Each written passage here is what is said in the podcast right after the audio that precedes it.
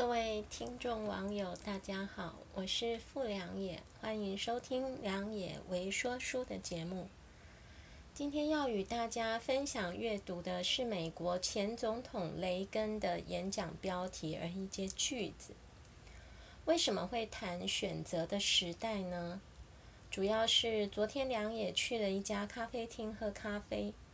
服务人员一来就做了很多咖啡种类的介绍，他是这方面的专业，也侃侃而谈了他参加的相关比赛。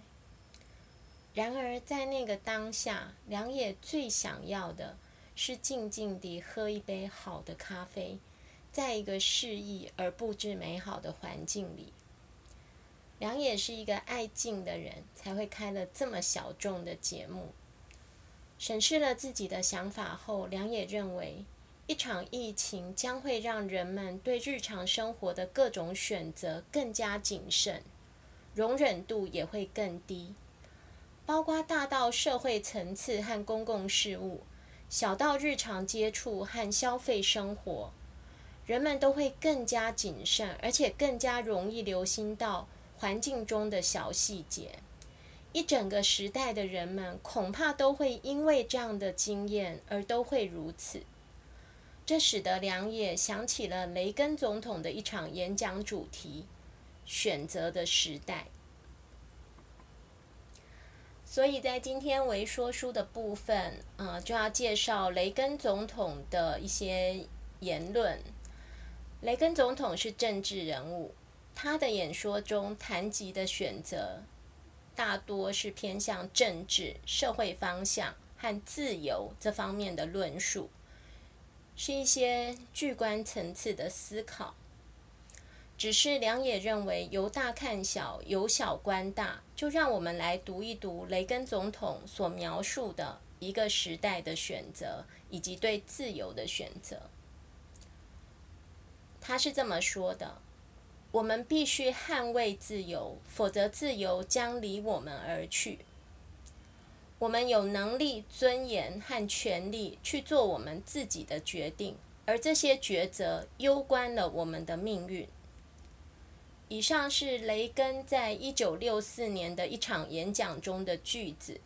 一九六零年代对美国民众而言是一个呃时代变局，一个比较动荡的一个时期。一九六四年也是差不多是雷根总统最后在电影中的一个演出跟亮相。在六零年代初期的前面二十几年里，雷根是一位媒体人，而不是政治人物。他曾经待过广播电台，担任过电台的运动播报员，也参加过电影的演出，更在超过五十多部的电视剧中都演出过。他也曾经担任过美国演员协会的主席。这些媒体的经验使得他在从政之后，他是一个非常善于运用演说和媒体来阐述他的理念跟想法，能够非常良好的跟群众沟通的政治人物。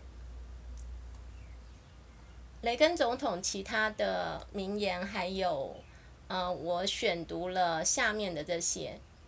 他说，最伟大的领袖不一定是自己要做大事情的人，而是让人民做大事的人。他说，自由就是我们应该要认识到，任何个人、权威或政府都没有办法垄断真理，而且每个人的生命都是无比宝贵的。我们每个人来到这个世界都是有原因的，都要能够有所贡献。最后呢，良也选读一段雷根总统在他就职演说中所谈到的：在这片土地上，我们使得人类的能力和个人的才智得到了前所未有的发挥。在这里，个人能够享有并得以确保的自由和尊严，超过了世界上任何其他地方的人们可以得到的。即便为这种自由所付出的代价有时相当高昂，但我们愿意付出这个代价。以上呢就是呃良也今天选读的内容。今天的主题，选择的时代。雷根总统在六零年代结束了他的媒体人跟演艺事业，转而从政。但是以上选读的大多都是他对于自由和社会前途的一呃的这个阐释。他的呼吁，当时美国人民要谨慎于在那样的一个动荡时代的一个选择，因为他善于沟通的能力，成了许多人关注的焦点。良也认为，二零二零疫情之外，我们每个人的想法、生活形态、人际互动和消费方式都会受到许多冲击和改变。这个时代，人们的想法会更加谨慎，更加复杂，更加要求在个人层次的释义，因为我们处于一个变动的大环境当中，旧的规则不断的被打破，而新的生活面貌正在被建立。在一个布置示意良好的餐厅里，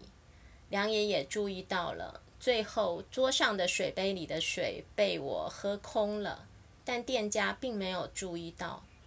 咖啡对良也而言，最佳的情况就是伴着音乐或者是宁静，而不是专业的解说。但这绝对不是每个人的偏好和选择，所以它的重点落在